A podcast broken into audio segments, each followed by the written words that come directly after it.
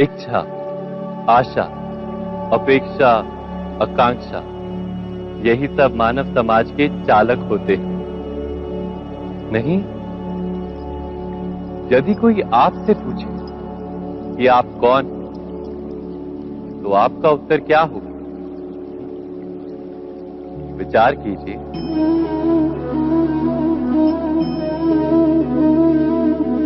आप तुरंत ही ये जान पाएँगे कि आपकी इच्छाएँ ही आपके जीवन की व्याख्या है। कुछ पाने से मिली सफलता, कुछ ना पाने से मिली निष्फलता ही आपका परिचय। अधिकतर लोग ऐसे जीते हैं, कि स्वयं भीतर से मरते रहते हैं, किंतु अपनी इच्छाओं को नहीं मार पाते। इच्छाएँ उन्हें दौड़ाती हैं, जिस प्रकार मृग कृष्णा मृग को दौड़ाती है। परंतु इन्हीं इच्छाओं के गर्भ में ही ज्ञान का प्रकाश भी कैसे जब इच्छाएँ अपूर्ण रहती और टूटती, तब वहीं से ज्ञान की किरण प्रवेश करती है मनुष्य के हृदय ना।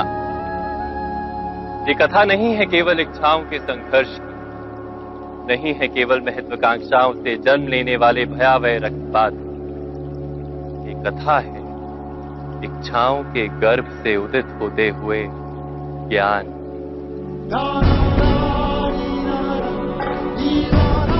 मैं, वासुदेव कृष्ण आप सभी को निमंत्रण देता हूँ इस यात्रा पे चलने का, जो जीवन का मर्म सिखाएगी।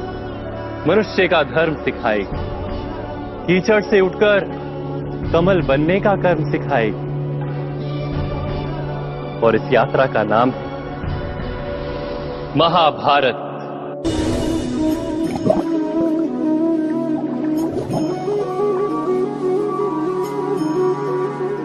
इस संसार में आने वाला प्रत्येक बालक संपूर्णतः संस्कार रहित होता है।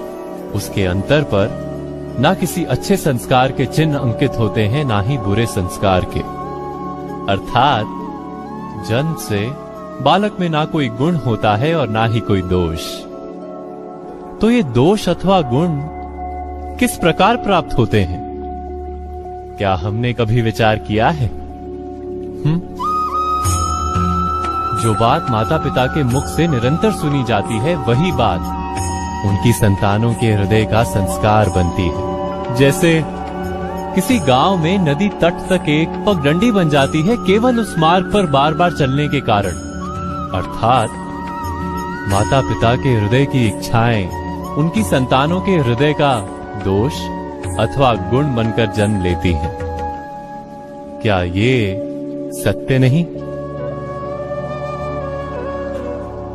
पर फिर भी जब उनकी संतानों में कोई दोष दिखाई देता है तो माता पिता आश्चर्य और दुख से भर जाते माता पिता का हृदय ये प्रश्न करता है कि उनकी संतानों में ये कुसंस्कार आए कहाँ से?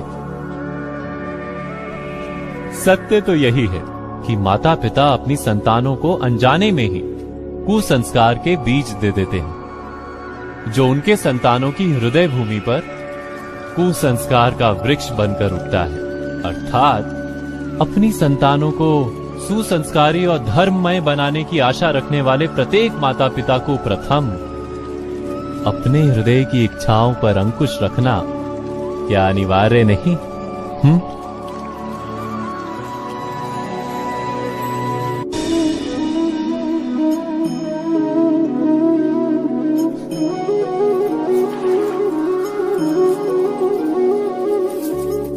सदा ही अपने संतान के सुख की कामना करते हैं। उनके भविष्य की चिंता करते रहते हैं। इसी कारणवश सदा ही अपने संतानों के भविष्य का मार्ग स्वयं निश्चित करने का प्रयत्न करते रहते जिस मार्ग पर पिता स्वयं चला है, जिस मार्ग के कंकर पत्थर को स्वयं देखा है मार्ग की छाया मार्ग की धूप को स्वयं जाना है, उसी मार्ग पर उसका पुत्र भी चले। यही इच्छा रहती है हर पिता की। निसंदेह, उत्तम भावना है ये। किंतु तीन प्रश्नों के ऊपर विचार करना, हम भूल ही जाते कौन से प्रश्न? प्रथम प्रश्न, क्या समय के साथ प्रत्येक मार्ग बदल नहीं जाते? क्या समय सदा ही नई चुनौतियों को लेकर नहीं आता? तो फिर बीते हुए समय के अनुभव नई पीढ़ी को किस प्रकार लाभ दे सकते हैं? दूसरा प्रश्न, क्या प्रत्येक संतान अपने माता पिता की छवि होता है?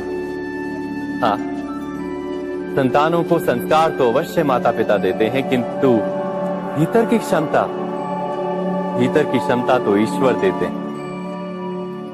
तो जिस मार्ग पर पिता को सफलता मिली है विश्वास है कि उसी मार्ग पर उसकी संतानों को भी सफलता और सुख प्राप्त होगा? तीसरा प्रश्न, क्या जीवन के संघर्ष और चुनौतियाँ लाभकारी नहीं होती? क्या प्रत्येक नया प्रश्न एक नए उत्तर का द्वार नहीं खोलता?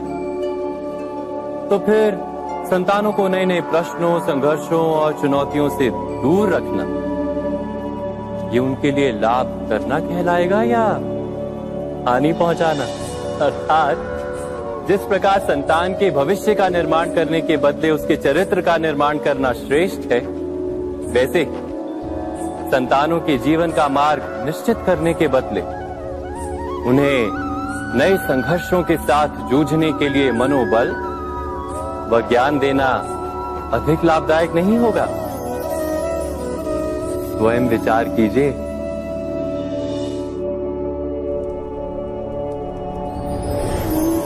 पूर्वजों की इच्छा, आशा, महत्वाकांक्षा, क्रोध, बैर, प्रतिशोध, यही सब आने वाली पीढ़ी की धरोहर बनते हैं। माता पिता अपनी संतानों को देना तो चाहते हैं, समस्त विश्व का सुख, पर देते हैं अपनी पीड़ाओं की संपत्ति। देना चाहते हैं अमृत, पर साथ ही साथ विश्व का घड़ा भी भर देते हैं। आप विचार कीजिए। आपने अपनी संतानों को क्या दिया आज? तक अवश्य, प्रेम, ज्ञान, संपत्ति आदि दिए।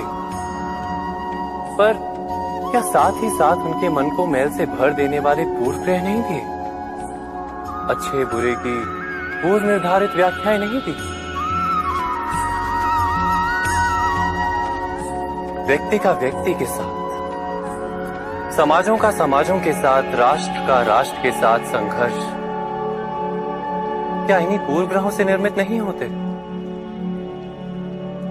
हत्या, मृत्यु, रक्तपात, क्या इन्हीं पूर्व ग्रहों से नहीं जन्मते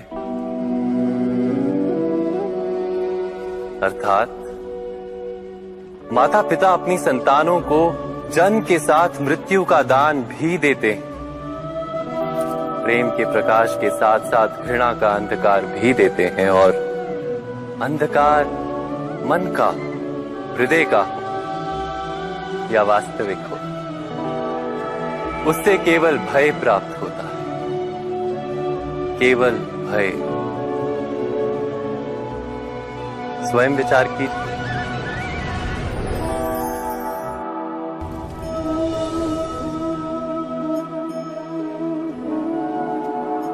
मनुष्य का स्वभाव है कि वो स्वयं को, अपने परिवार को, अपनी संतानों को अधिकतम सुख प्राप्त हो ऐसी इच्छा रखता है। इसी कारण से हम सदा श्रम और कष्ट से अंतर रखते हैं। विश्राम और सुविधाओं को बढ़ाने का प्रयास करते हैं। स्वयं अपने जीवन का विचार कीजिए। क्या ये सत्य नहीं कि हम अपनी संतानों के लिए सदा ही विश्राम और सुविधा का आयोजन करते हैं। पर क्या कभी सोचा है? केवल विश्राम से क्या लाभ प्राप्त होता है?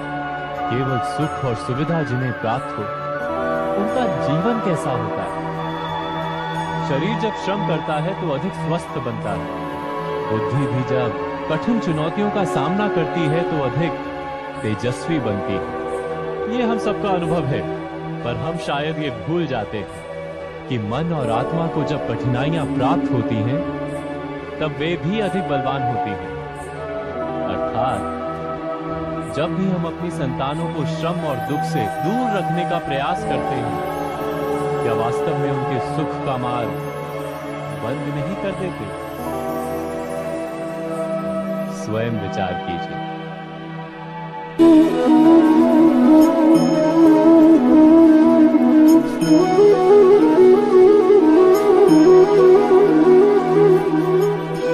संतानों के भविष्य को सुख से भरने का प्रयत्न करना। यही हर माता पिता का प्रथम कर्तव्य होता है। जिन्हें आप इस संसार में लाए और जिनके कर्मों से ये जगत आपका भी परिचय पाएगा भविष्य में। उनके भविष्य के सुख की योजना करने से अधिक महत्व और हो भी क्या सकता है? किंतु सुख और सुरक्षा क्या ये मनुष्य के कर्मों से प्राप्त नहीं होते हुँ?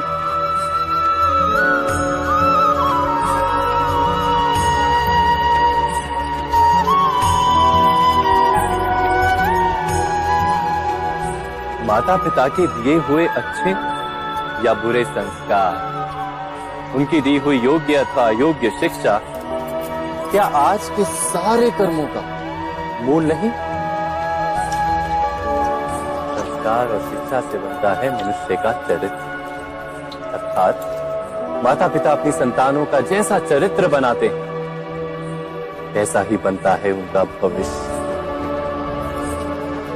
किंतु फिर भी अधिकतर माता पिता अपनी संतानों का भविष्य सुरक्षित करने की चिंता में, उनका चरित्र निर्माण का कार्य भूल ही जाते हैं। वस्तुतः जो माता पिता अपनी संतानों के भविष्य की चिंता करते हैं, उनकी संतानों को कोई लाभ नहीं होता। किंतु जो माता पिता अपने संतानों के भविष्य की नहीं, उनके चरित्र का निर्माण करते हैं, उन संतानों की प्रशस्ति समस्त संसार करता है। स्वयं विचार कीजिए।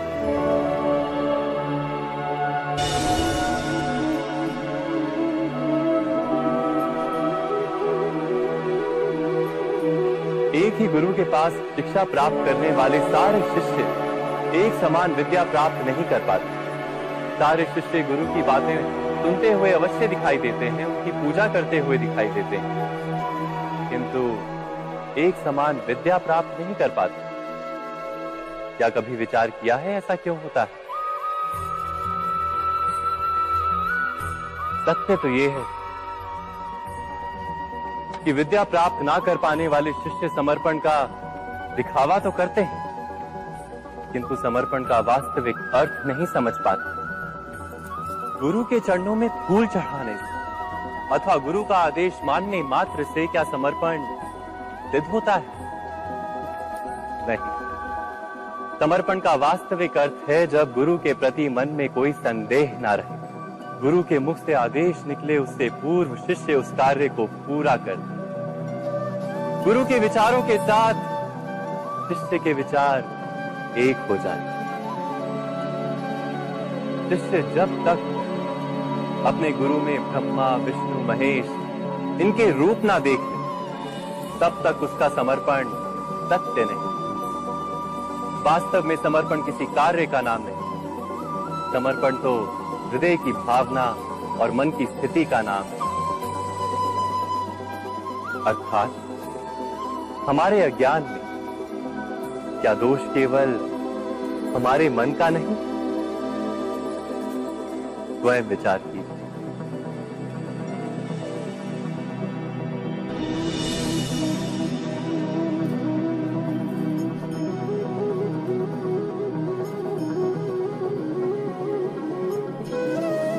ज्ञान प्राप्ति सदा ही समर्पण से होती है। यह हम सब जानते हैं। किंतु समर्पण का वास्तविक महत्व क्या है? क्या हमने कभी विचार किया? मनुष्य का मन सदा ही ज्ञान प्राप्ति की विभिन्न बाधाओं को उत्पन्न करता है। कभी किसी अन्य विद्यार्थी से ईर्ष्या हो जाती है। कभी पढ़ाए हुए पाठों पर संदेह जनता है। और कभी गुरु द्वारा दिया गया दंड मन को अहंकार से भर देता है। नहीं, क्या ऐसा नहीं होता? न जाने कैसे कैसे विचार मन को भटकाते हैं। और मन की इसी अयोग्य स्थिति के कारण हम ज्ञान प्राप्त नहीं कर पाते। मन की योग्य स्थिति केवल समर्पण से निर्मित होती है। समर्पण मनुष्य के अहंकार का नाश करता है। ईर्षा महत्वाकांक्षा आदि भावनाओं को दूर कर हृदय को शांत करता है और मन को एकाग्र करता है। वास्तव में, ईश्वर की सृष्टि में ना ज्ञान की मर्यादा है, ना ज्ञानियों की। गुरु दत्तात्रेय ने तो गाय और श्वान से भी ज्ञान प्राप्त कर लिया था। अर्थात विषय ब्रह्म ज्ञान का हो, या जीवन के ज्ञान का या गुरुकुल में प्राप्त होने वाले ज्ञान का प्राप्ति के लिए। गुरु से अधिक महत्व है उस गुरु के प्रति हमारा समर्पण। क्या ये सत्य नहीं? स्वयं विचार कीजिए।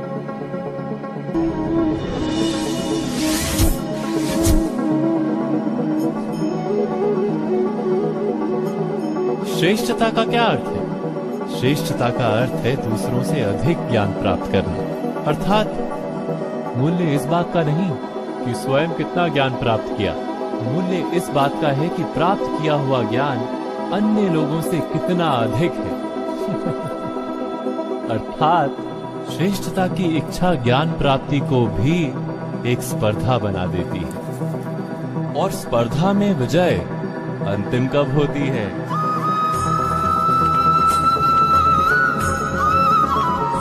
कुछ समय के लिए तो श्रेष्ठ बना जा सकता है।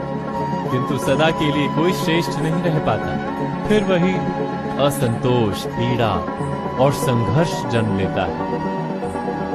किंतु श्रेष्ठ बनने के बदले यदि उत्तम बनने का प्रयत्न करें तो क्या होगा?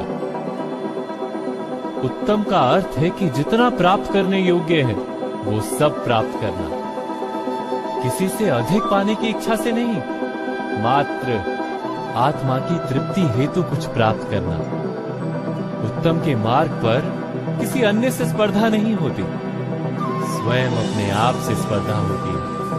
अर्थात, उत्तम बनने का प्रयत्न करने वाले को देर अबेर सारा ज्ञान प्राप्त हो जाता है। बिना प्रयत्न के ही वो श्रेष्ठ बन जाता है। किंतु, जो श्रेष्ठ बनने का प्रयत्न करता है, वो श्रेष्ठ बने या ना बने? उत्तम कभी नहीं बन पाता।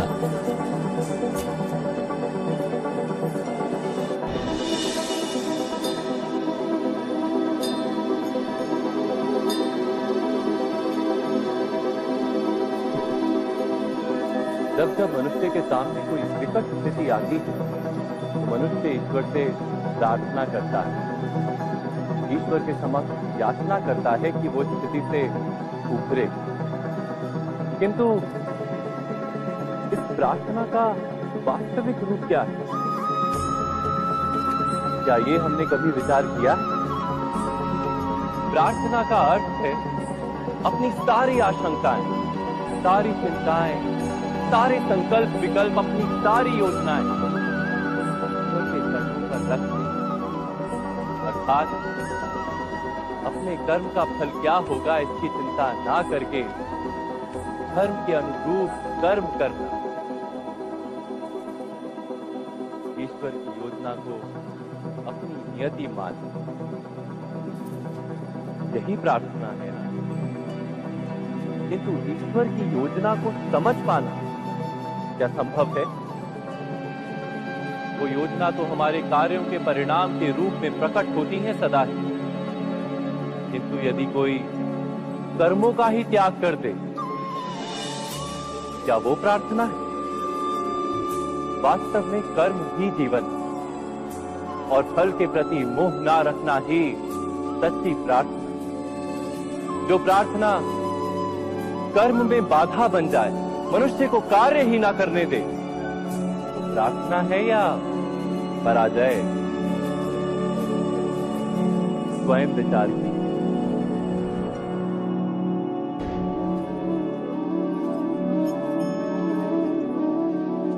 मनुष्य के जीवन का चालक है भय।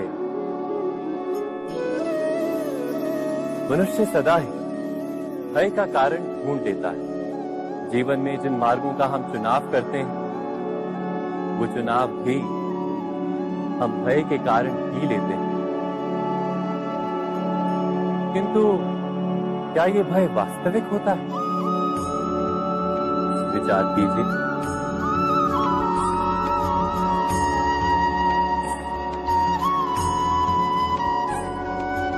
भय का अर्थ है आने वाले समय में विपत्ति की कल्पना। किंतु समय का स्वामी कौन? ना तो हम समय के स्वामी हैं, ना हमारे शत्रु या प्रतिस्पर्धी। समय तो ईश्वर के अधीन चलता है। तो क्या यदि कोई आपको हानि पहुँचाने के लिए केवल योजना बनाता है? वो वास्तव में आपको हानि पहुँचा सकता है। नहीं, किंतु भय से भरा हुआ हृदय हमें अधिक हानि पहुंचाता है। क्या ये सत्य नहीं?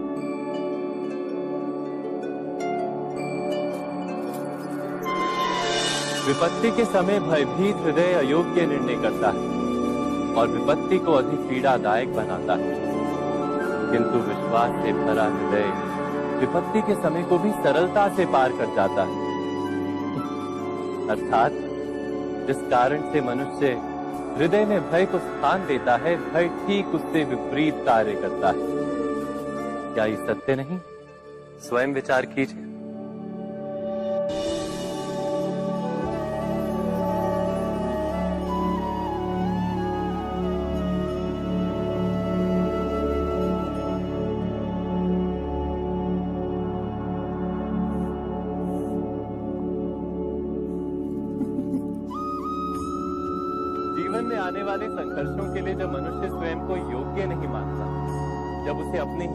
विश्वास नहीं रहता, तब वो सदगुणों को त्याग कर दुर्गुणों को अपनाता है।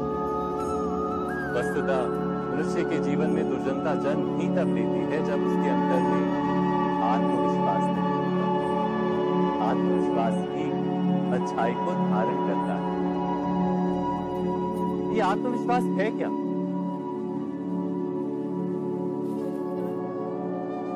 जब मनुष्य ये मानता है कि जीवन का संघर्ष उसे दुर्बल बनाता है तो उसे अपने ऊपर विश्वास नहीं रहता।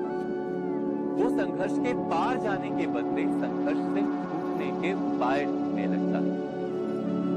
किंतु जब वो ये समझता है कि ये संघर्ष उसे अधिक शक्तिशाली बनाते हैं, ठीक जैसे व्यायाम करने से देह की शक्ति बढ़ती है तो प्रत्येक संघर्ष के साथ उसका उत्साह बढ़ता है।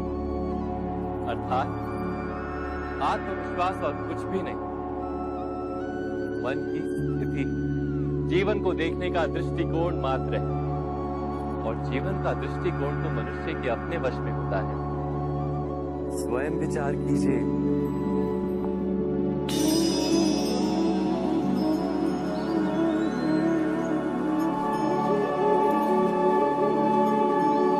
जब अपने किसी अच्छे कार्य के उत्तर में दुख प्राप्त होता है, अथवा किसी को उसके दुष्ट कार्य में सुख मिलता है तो मन अवश्य ये विचार करता है कि अच्छा कार्य करने का, धर्म के मार्ग पर चलने का तात्पर्य क्या है?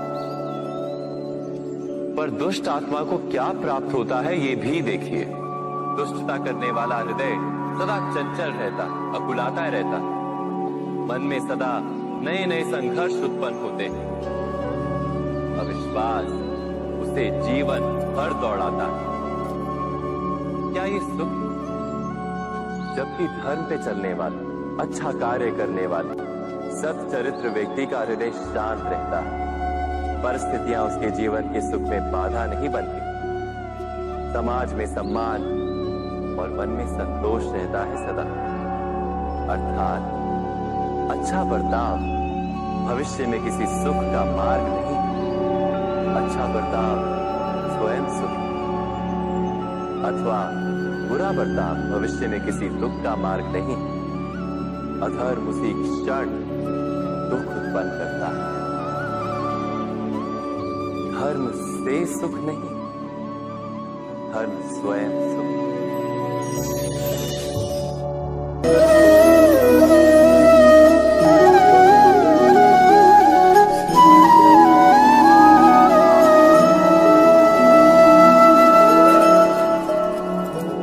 जब किसी व्यक्ति को किसी घटना में अन्याय का अनुभव होता है तो वो घटना उसके अंतर को झकझोर देती समस्त जगत उसे अपना शत्रु प्रतीत होता है।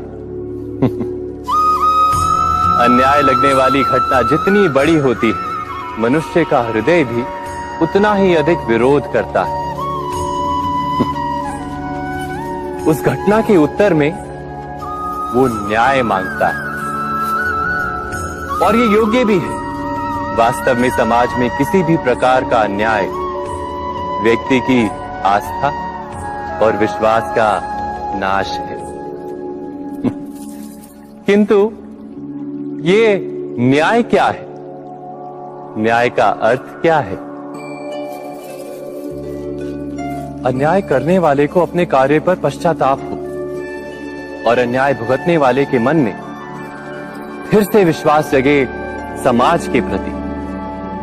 इतना ही अर्थ है ना न्याय का? किंतु जिसके हृदय में धर्म नहीं होता, वो न्याय को छोड़कर बैर और प्रतिशोध को अपनाता है। हिंसा के बदले प्रतिहिंसा की भावना लेकर चलता है। स्वयं भोगी हुई पीड़ा से कहीं अधिक पीड़ा देने का प्रयत्न करता है। और इस मार्ग पर चलते अन्याय को भुगतने वाला स्वयं अन्याय करने लगता है। शीघ्र ही वो अपराधी बन जाता है। अर्थात न्याय और प्रतिशोध के बीच बहुत कम अंतर होता है। और इसी अंतर का नाम है धर्म क्या ये सत्य नहीं? स्वयं विचार कीजिए। व्यक्ति को जब उसके अपराध का दंड मिलता है, तब कभी कभी उस न्याय को देखकर मन कचोटता है। प्रश्न उठता है हृदय में कि जब वो अपराध हुआ था, तब व्यक्ति भिन्न था। उसके पश्चात उसने इतने पश्चाताप किए, स्वयं में इतना परिवर्तन किया, फिर उसे दंड क्यों मिले? पर जहाँ आघात होता है, वहाँ प्रत्याघात भी होता है, जैसा कर्म वैसा फल। यदि किसी को प्रेम दोगे तो सुख प्राप्त होगा। यदि किसी की हत्या करोगे तो मृत्यु दंड मिलेगा। जैसा कार्य, वैसा ही न्याय। तो फिर और पश्चाताप का कोई मूल्य नहीं। है, अवश्य है मूल्य। राष्ट्रित और पश्चाताप मनुष्य की आत्मा को बलवान करता है। आने वाले दंड को स्वीकार करने के लिए मनुष्य को तैयार करता है। अर्थात बिना प्राश्चित के दंड स्वीकार करने का कोई मूल्य है? स्वयं विचार कीजिए।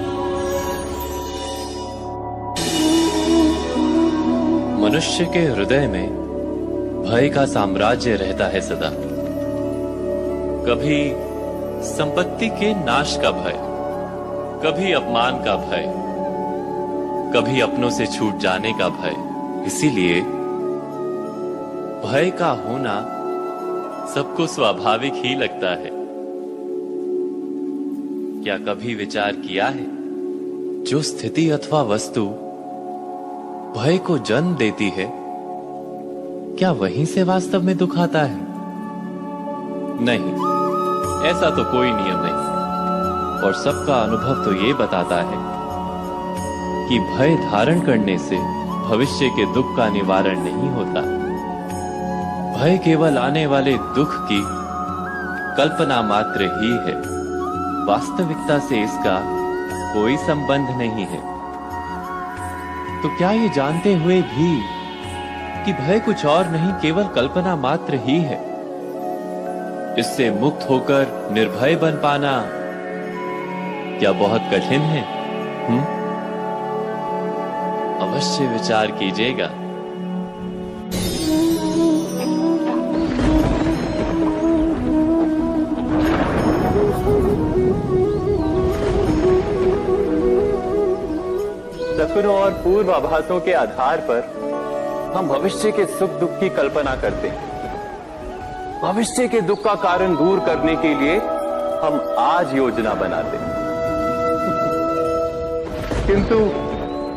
कल के संकट को आज निर्मूल करने से हमें लाभ मिलता है या हानि पहुँचती है?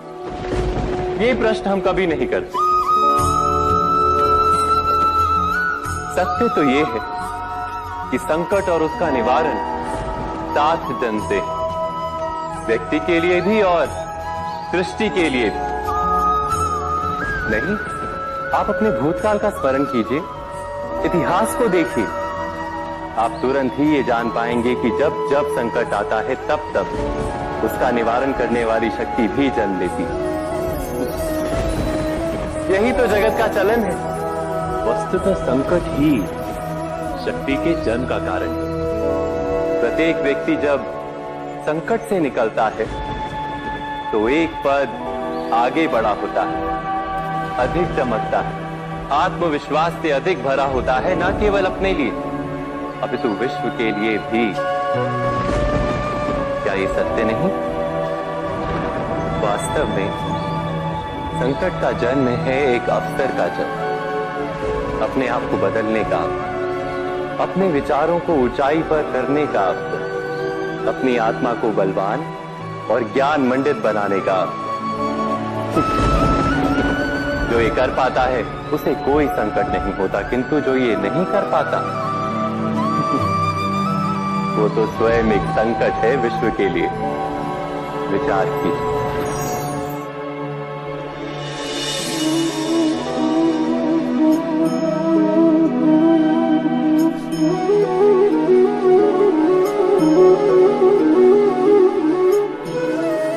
जीवन का हर क्षण निर्णय का क्षण होता है। प्रत्येक पद पर दूसरे पद के विषय में कोई निर्णय करना ही पड़ता है। और निर्णय निर्णय अपना प्रभाव छोड़ जाता है।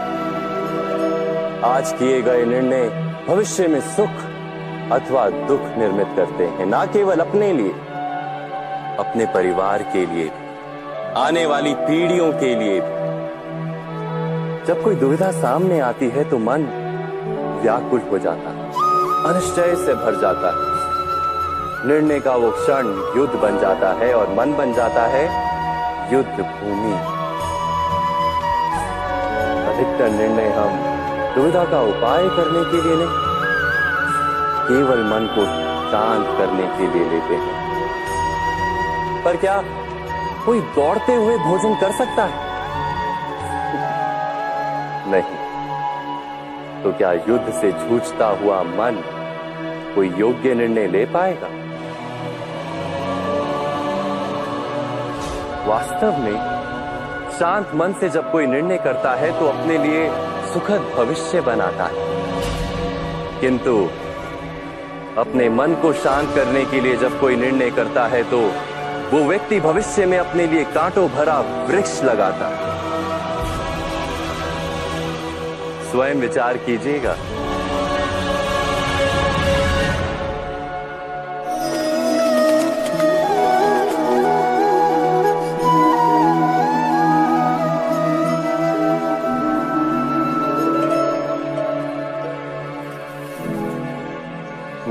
क्षण में हम सदा किसी अन्य के सुझाव, सूचना, मंत्रणा या परामर्श को आधार बनाते हैं। और हमारे भविष्य का आधार हमारे आज दिए गए निर्णय के ऊपर होता है। तो क्या हमारा भविष्य किसी अन्य के परामर्श, किसी अन्य के सुझाव का फल है? क्या हमारा संपूर्ण जीवन किसी अन्य की बुद्धि का परिणाम है क्या हमने कभी विचार किया है? सबका अनुभव है कि भिन्न भिन्न लोग एक ही स्थिति में भिन्न भिन्न परामर्श देते हैं। मंदिर में खड़ा भक्त कहता है कि दान करना चाहिए। और चोर कहता है, यदि अवसर मिले तो इस मूर्ति के श्रृंगार चुरा धर्म से भरा हृदय धर्ममय सुझाव देता है। और अधर्म से भरा हृदय अधर्म का परामर्श देता है।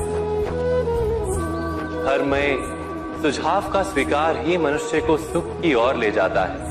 किंतु ऐसे परामर्श का स्वीकार करना तभी संभव होता है जब हृदय में धर्म अर्थात, किसी का सुझाव अथवा परामर्श स्वीकार करने से पूर्व, स्वयं अपने हृदय में धर्म को स्थापित करना क्या आवश्यक नहीं। स्वयं विचार कीजिए।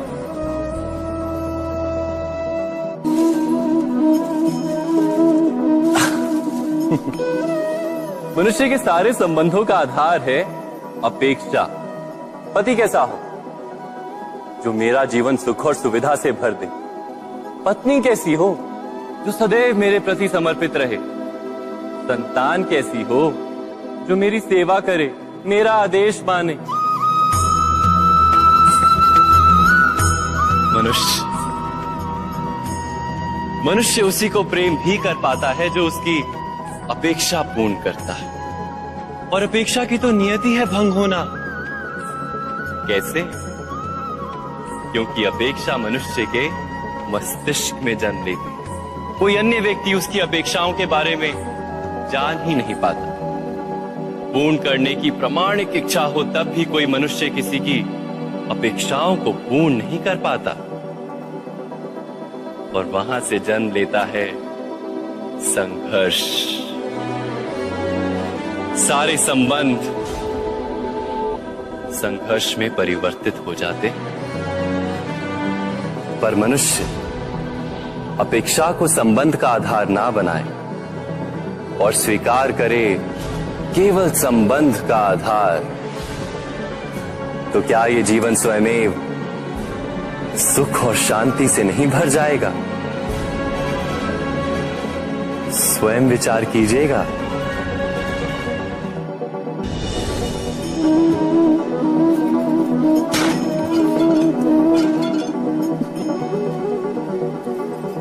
कभी कभी कोई घटना मनुष्य के जीवन की सारी योजनाओं को तोड़ देती और मनुष्य उस आघात को अपने जीवन का केंद्र मान लेता। पर क्या भविष्य मनुष्य की योजनाओं के आधार पर निर्मित होते? नहीं।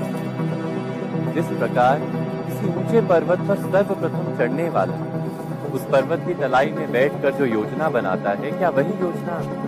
उसे उस पर्वत की चोटी तक पहुंचाती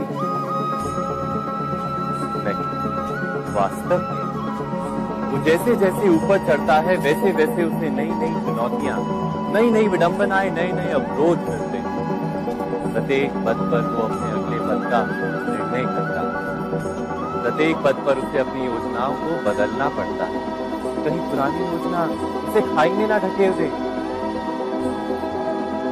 वो पर्वत को अपने योग्य नहीं बना पाता। केवल स्वयं को पर्वत के योग्य बना सकता है। क्या जीवन के साथ भी ऐसा ही? जब मनुष्य जीवन में किसी एक चुनौती को, एक अवरोध को अपने जीवन का केंद्र मान लेता है, अपने जीवन की गति को ही रोक देता है तो वो अपने जीवन में सफल नहीं बन पाता और ना ही सुख और शांति प्राप्त कर पाता। अर्थात जीवन को अपने योग्य बनाने के बदले स्वयं अपने को जीवन के योग्य बनाना ही सफलता और सुख का एकमात्र मार्ग है। स्वयं विचार कीजिए।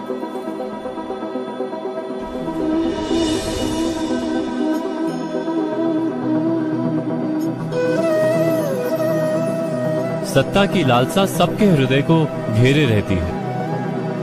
प्रत्येक व्यक्ति अपना एक राष्ट्र निर्मित करने का प्रयत्न अवश्य करता है।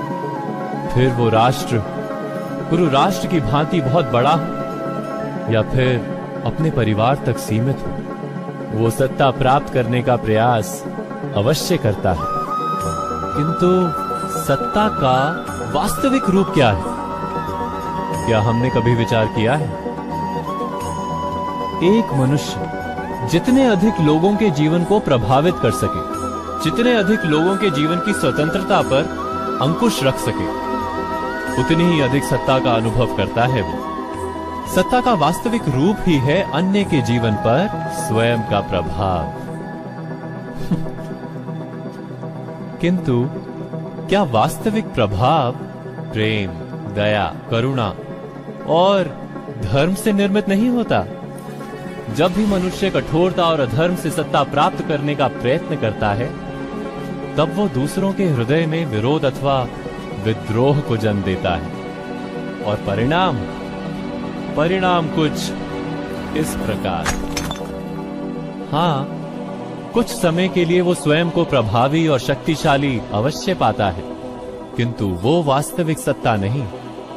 यही कारण है कि भृगु और वशिष्ठ जैसे ऋषियों की आज भी पूजा की जाती है।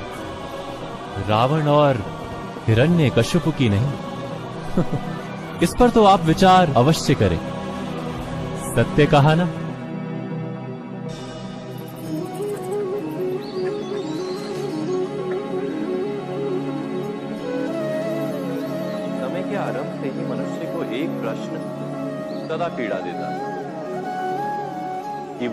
संबंधों में अधिकतम सुख और कम से कम दुख किस प्रकार प्राप्त कर सकता है?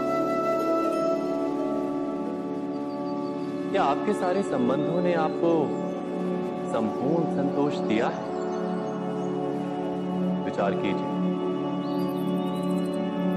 हमारा जीवन संबंधों पर आधारित हमारी सुरक्षा संबंधों पर आधारित।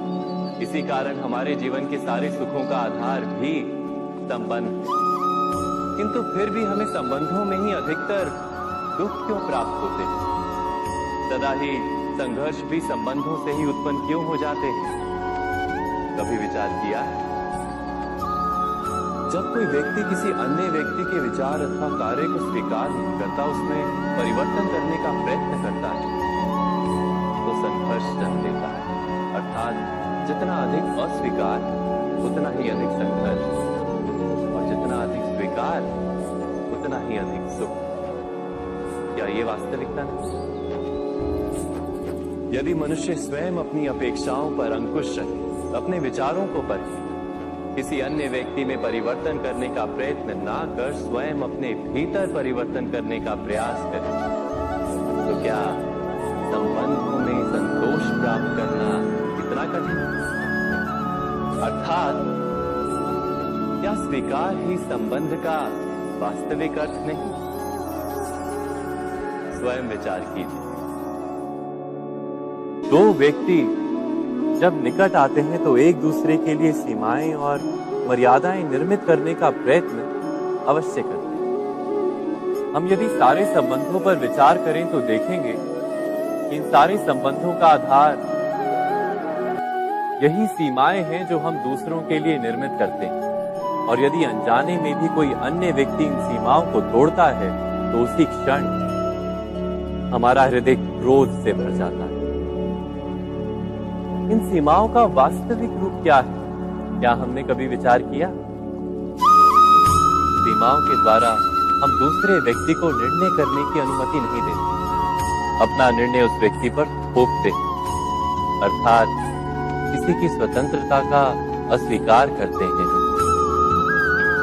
और जब स्वतंत्रता का अस्वीकार किया जाता है तो उसका हृदय दुख से भर जाता है। और जब वो सीमाओं को तोड़ता है तो हमारा हृदय क्रोध से भर जाता है। क्या ऐसा नहीं होता?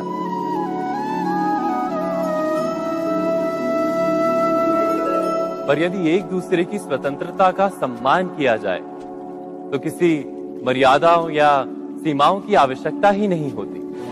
अर्थात, जिस प्रकार स्वीकार किसी संबंध का देह है, क्या वैसे ही स्वतंत्रता किसी संबंध की आत्मा नहीं?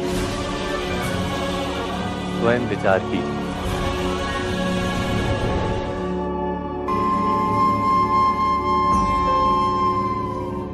प्रत्येक मनुष्य के जीवन में ऐसा क्षण अवश्य आता है। जब सारे स्वप्न सारी आशाएँ सारे दृश्य ध्वस्त हो जाते हैं। जीवन के सारे आयोजन ही बिखर जाते हैं। एक और धर्म होता है और दूसरी और सुख किसी को धर्म संकट मिलते हैं। जब धर्म का वहन ही संकट और धर्म का त्याग ही सुख विचार कीजिए। कभी किसी स्वजन के विरुद्ध सत्य बोलने का अवसर प्राप्त हो जाता है। कभी ठीक दरिद्रता के समय सरलता से चोरी करने का मार्ग प्राप्त हो जाता है। कभी किसी शक्तिशाली राजनेता या राजा के कर्मचारी का अधर्म प्रकट हो जाता है। सबके जीवन में ऐसी घटना बनती ही रहती है। अधिकतर लोग ऐसे किसी क्षण को धर्म संकट के रूप में जान ही नहीं पाते। हमें किसी प्रकार के संघर्ष का अनुभव ही नहीं होता। सहजता से सुख की ओर खींचे चले जाते हैं, जैसे मक्खी गुड़ की ओर खींची चली जाती वास्तव में धर्म संकट का क्षण ईश्वर के निकट जाने का क्षण होता है। यदि हम संघर्षों से भयभीत ना सुख की ओर आकर्षित ना हो धर्म पर दृढ़ रहे। तो ईश्वर का साक्षात्कार दूर नहीं।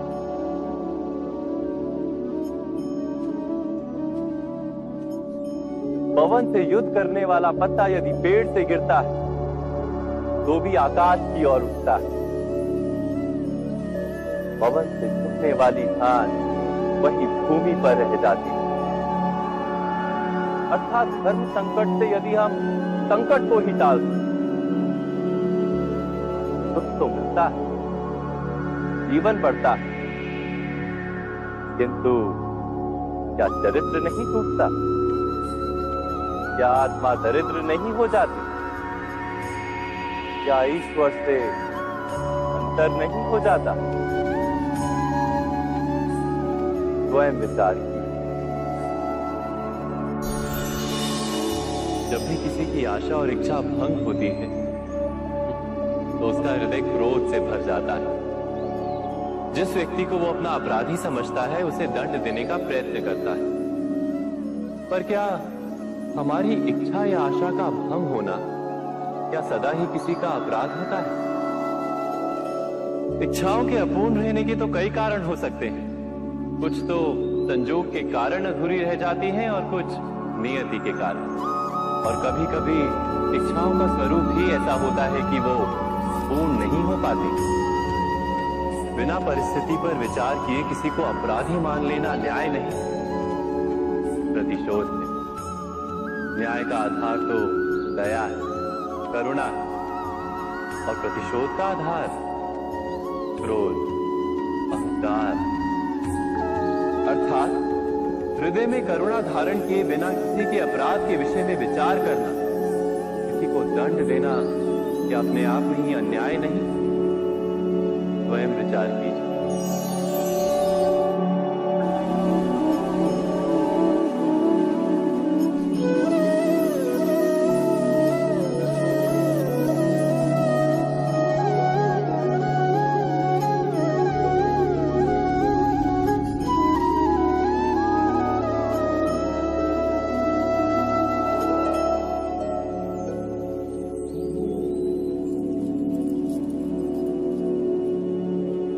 भविष्य के आधार पर सब आज का निर्णय लेना चाहते हैं। भविष्य में सुख मिले। भविष्य सुरक्षित हो ऐसे निर्णय आज लेने का प्रयत्न रहता है सबका। आप अपने जीवन को देखिए। क्या आपके अधिकतर निर्णय के पीछे भविष्य का विचार नहीं होता? और हो भी क्यों ना? अपने जीवन को सरल और सुखमय बनाने का प्रयत्न करने का अधिकार सबका है। पर भविष्य तो कोई नहीं जानता। केवल कल्पना ही की जा सकती है। तो जीवन के सारे महत्वपूर्ण निर्णय कल्पनाओं के आधार पर ही करते हैं हम। क्या निर्णय करने का कोई तीसरा मार्ग हो सकता है? विचार कीजिए। सारे सुखों का आधार धर्म है। और वो धर्म मनुष्य के हृदय में बसता है। तो प्रत्येक निर्णय से पूर्व स्वयं अपने हृदय से ये प्रश्न अवश्य पूछ लेना कि ये निर्णय स्वार्थ से जन्मा है या धर्म से? क्या इतना पर्याप्त नहीं? भविष्य के बदले धर्म का विचार करने से क्या भविष्य अधिक सुखपूर्ण नहीं होगा। स्वयं विचार कीजिए।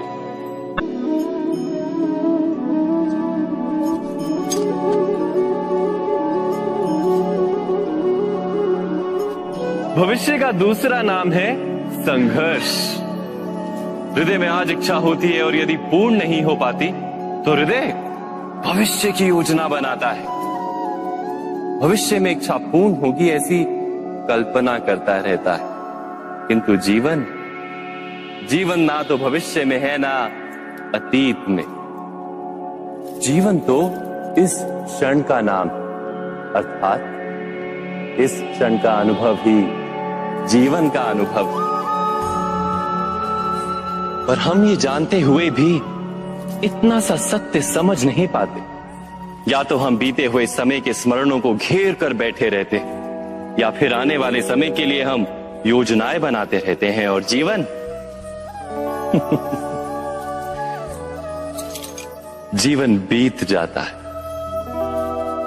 एक सत्य यदि हम हृदय में उतार लें, कि ना हम भविष्य देख सकते हैं, ना ही भविष्य निर्मित कर सकते हैं, हम तो केवल धैर्य और साहस के साथ भविष्य को आलिंगन दे सकते हैं, स्वागत कर सकते हैं भविष्य का। क्या जीवन का हर पल जीवन से नहीं भर जाएगा? स्वयं विचार कीजिए।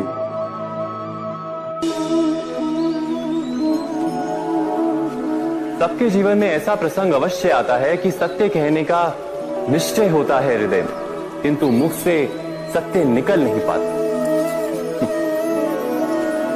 कोई भय मन को घेर लेता है। किसी घटना अथवा प्रसंग के बारे में बात करना, या फिर स्वयं से कोई भूल हो जाए उसके बारे में कुछ बोलना, क्या ये सत्य है? नहीं। ये तो केवल तथ्य है। अर्थात, जैसा हुआ था वैसा केवल बोल देना सामान्य सी बात है। किंतु कभी कभी उस तथ्य को बोलते हुए भी भय लगता है। कदाचित किसी दूसरे की भावनाओं का विचार आता है मन। दूसरे को दुख होगा, ये भय भी शब्दों को रोकता है। तो ये सत्य क्या है? क्या हमने कभी विचार किया है? जब भय रहते हुए भी कोई तथ्य बोलता है तो वो सत्य कहलाता है। वास्तव में सत्य कुछ और नहीं, केवल निर्भयता का दूसरा नाम है। और निर्भय होने का कोई समय नहीं होता, क्योंकि निर्भयता आत्मा का स्वभाव है। अर्थात, क्या प्रत्येक क्षण सत्य बोलने का क्षण नहीं होता?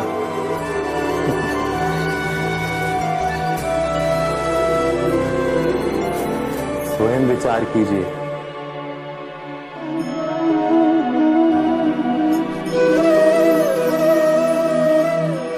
परंपरा में धर्म बसता है और परंपराएँ ही धर्म को संभालने का कार्य करती हैं, ये सत्य है। पर क्या केवल परंपरा ही धर्म है? विचार कीजिए। सत्य तो यह है कि जिस प्रकार पाषाण में शिल्प होता है, उसी प्रकार परंपरा में धर्म होता है। इस पत्थर में शिल्प है। ये पत्थर शिल्प नहीं।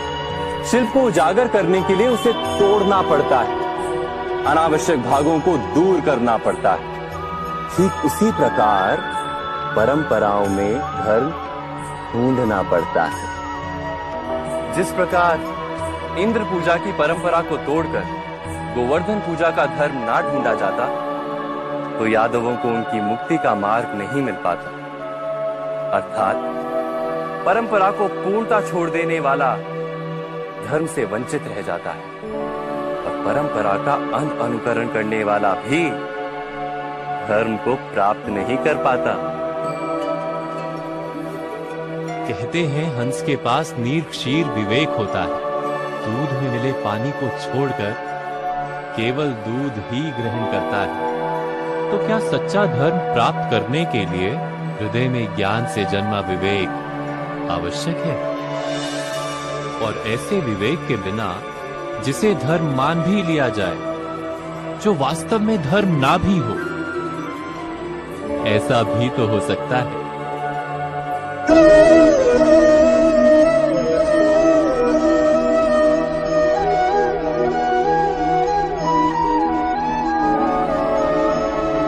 महाभारत का ये युद्ध, महाभारत की ये कथा अनेक सत्यों को प्रस्थापित करती। है सत्य ये कि अलगपन और भिन्नता ही अधर्म का मूल है। और एकात्मता एकात्मता ही धर्म का आधार कैसे? स्वयं विचार कीजिए। मनुष्य का हृदय सुख की आशाओं से, सत्ता और संपत्ति की इच्छाओं से घिरा रहता है सदा। किंतु सामान्य रूप से मनुष्य अपने माता पिता संतानों भाई बहन या पत्नी के साथ उचित व्यवहार ही करता है। कोई अन्याय नहीं करता। वो सुख और संपत्ति को समान भागों में बांट कर भोगता है। क्योंकि वो ये जानता है कि उसके सुख का आधार है उसका परिवार। उसके सुख का कारण है उसका परिवार। मनुष्य ये भी जानता है कि उसका सुख समाज से आता है। किंतु वो समाज के साथ अन्याय कर लेता है। समाज का शोषण कर लेता है। क्योंकि वो समाज को अपने सुख का कारण नहीं मानता। वो समाज को अपने सुख का साधन मानता है। भेद है तो कारण और साधन में मनुष्य को जब ये बोध हो जाता है कि सारा संसार परमात्मा का ही रूप है, प्रत्येक जीव परमात्मा का ही अंश है, अर्थात कोई पराया नहीं। सब अपने। ये सारा संसार अपना ही है। अपना ही परिवार। तो क्रोध का कोई कारण ही नहीं रह जाता। सारे संघर्ष, सारा वैर, सारा प्रतिशोध नष्ट हो जाता है। अंतर में परमात्मा और संसार में एकात्मता। यही धर्म का मूल सिद्धांत है। महाभारत की ये यात्रा क्रोध से बोध की यात्रा है। भिन्नता से एकात्मता की यात्रा है। भूमि पर वास करने वाली प्रजा जब तक महाभारत की कथा को अपने स्मरणों में जीवित रखेगी, तब तक ऐसा विध्वंस पुनः नहीं होगा। कोई भी शक्ति इसकी महत्ता का वस्त्र हरण नहीं कर पाएगी। इस यात्रा में मेरे साथ प्रवास करने वालों को मैं अभिनंदन देता उनके हृदय में धर्म का बीज कल्याण, संसार का कल्याण। ओम सहनावतु। ईश्वर हमारा रक्षण करे। सहनो भुनक्तु हम सब मिलकर सुख भोगे। सहवीर्यम करवा वही। एक दूसरे के प्रयास करें। तेजस्वी नावधित मस्तु। हम सबका जीवन तेज से भर जाए। मावित विषावह परस्पर कोई द्वेष या ईर्षा ना ओम शांति। शांति। शांति।